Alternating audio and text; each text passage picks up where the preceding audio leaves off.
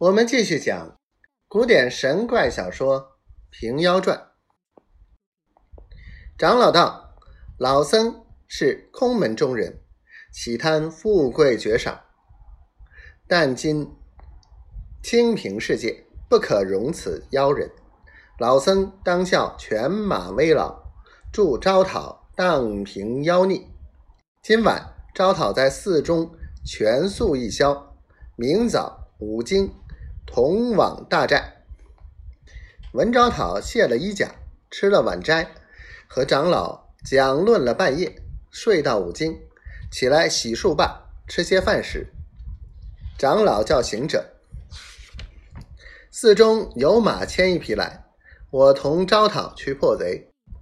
众僧一起都叫起施工师傅来说道：“您老人家出外十五年，方才回家。”还没有数日，闲长日里只是打瞌睡，几曾晓得厮杀事情，却跟这位老将军去，好没来头。那长老嘻嘻的笑道：“你们不须见阻，我自有破贼之法，替朝廷干场功劳，也与寺中增光。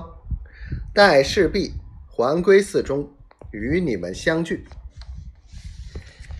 众僧只得备马，文昭讨与长老都骑上马，带三个行者，明点火把离寺。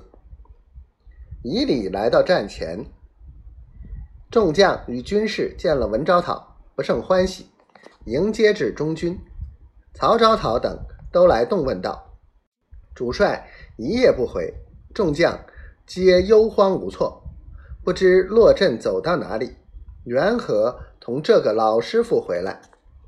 文昭讨道：“昨日被王泽使邪法，一阵恶风，吹得我迷踪失路。到一寺中，偶遇此圣僧，说能破邪法。我想正应多目神之言，乃去曹昭讨耳边低低说道：‘这个和尚叫做诸葛随志。’曹昭讨大喜。”屏退左右，问长老道：“武师有何神术，能破妖邪？”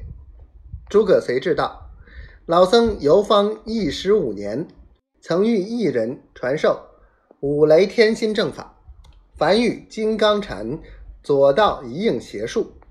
老僧见了，念动真言，即能反邪从正。招导如不信，来日对阵，便见分晓。”